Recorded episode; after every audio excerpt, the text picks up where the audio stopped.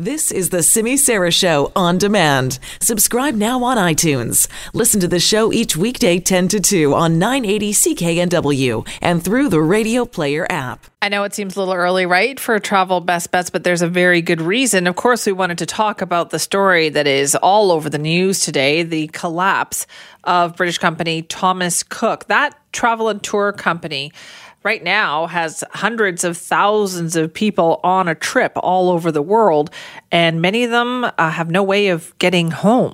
So we wanted to talk more about this because it could also have an impact on tour operator Transat here in Canada. So joining us is Claire Null from Travel Best Bets. Good morning, Claire.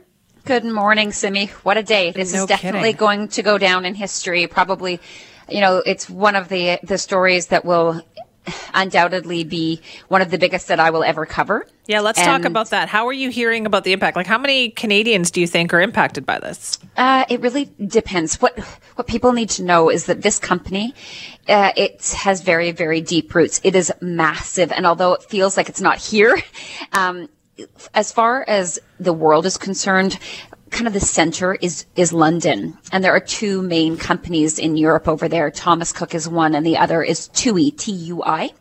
And this company, Thomas Cook, has been around for 176 years, since 1841. And the magnitude of this collapse is historical. There are 600,000 people abroad at the moment. And to put this in perspective, back in 2001, on November the 8th, when Canada 3000 was down, there were 50,000 people that were stranded. This is massive. So the British government is getting 150,000 people back, their citizens. But every country that's affected, like Germany is getting, the insurance companies are putting together a plan to get people back. It's 21,000 employees. 9,000 of those are in the UK. I mean, the numbers are staggering. They book 19 million people a year. So while there's 600,000 people away right now, what about the 600,000 people leaving next week, or the people who paid for their trips a year in advance? And, or, you know, it's just, we're going to hear so many stories, Simi, but this goes very, very deep. There's countries that are going to be impacted, like the Greek islands and Turkey, where the majority of their vacationers are coming from Thomas Cook passengers and packages. So it's the hoteliers. We've already heard a story in Tunisia where they kind of tried to barricade their guests in at the hotel because they were trying to leave, and people were saying, well, Thomas Cook didn't pay your bill, you must. And we heard that with Canada 3000, that kind of came into play. But this is going to be a number of different organizations that are all going to be fighting about who pays for what when. Right. And although Thomas Cook is saying, we'll give you, you'll get your money back, that, I can tell you, is a bunk of baloney. There's no way that they, nor the insurance companies or the credit card companies, have enough to pay everybody back. We were seeing people being paid 10 cents on the dollar for Canada 3000 8 years later. Like, crazy. Right. It's a horrible situation. So what happens if somebody has booked with Thomas Cook, like you were saying, and they're leaving like a month from now? Or so, like, is that money just gone?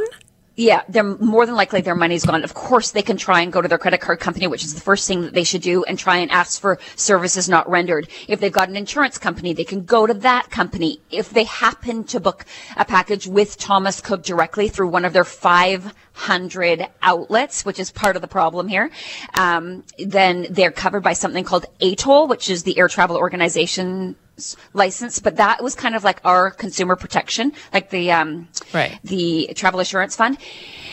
All of them are going to run out of money. This is so big, Simi. Okay, so how do you protect yourself from something like this, though, Claire? Because, like, you think, oh, Thomas Cook's been around 178 years, you know, it's got to be pretty solid, and yet it wasn't. I know. And we see this over and over again, not to this scale, but we see this over and over again from collapses. I think if you do all the steps right, you pay on a credit card, you go through a travel agent, you get your travel insurance, and you deal with a company that you think is legitimate and strong.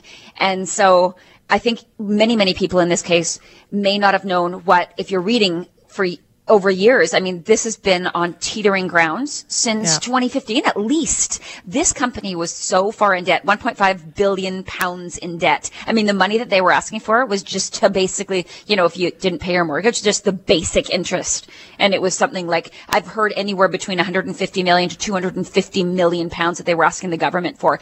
One thing to note that they do have other operations. They have Thomas Cook India, China, Germany, Nordic, and a couple of other subsidiaries. At this time, they're going to continue, but I don't know how that's going to play out given the fact that they are so interconnected and that the airlines were probably the ones that were serviced by their aircraft. Also, very quickly then, Claire, is there any concern that prices are going to go up now? I've noticed already in the UK there have been complaints from people that the other tour operators are raising their prices.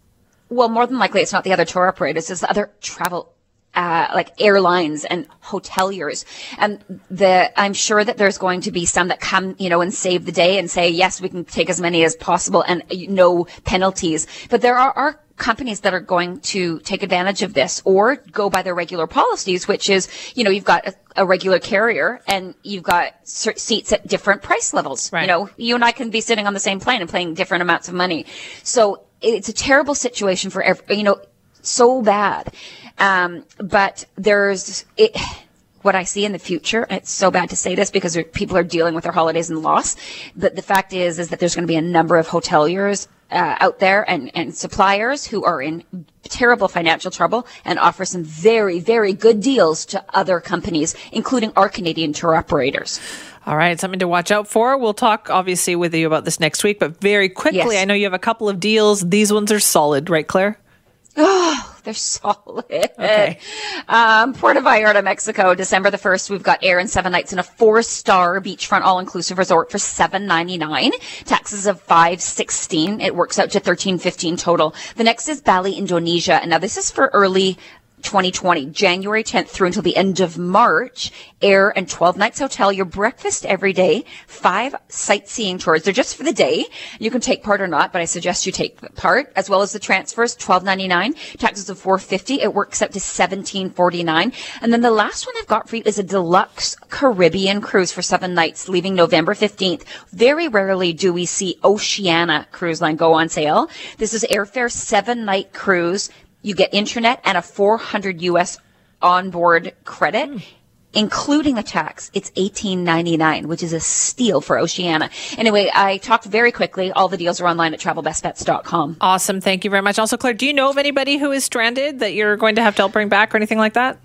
No, we haven't been contacted yet, but I can bet that we'll hear some Canadian stories because so many people will just book a flight over to Europe and then take a package from there that's cheap.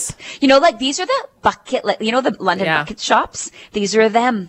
These are the trips. We will brace ourselves. Claire, thank you. Okay. That's thank you. Claire Null from Travel Best Bets. For more information about what she was talking about there, some of the deals, you can check out their website, TravelBestBets.com.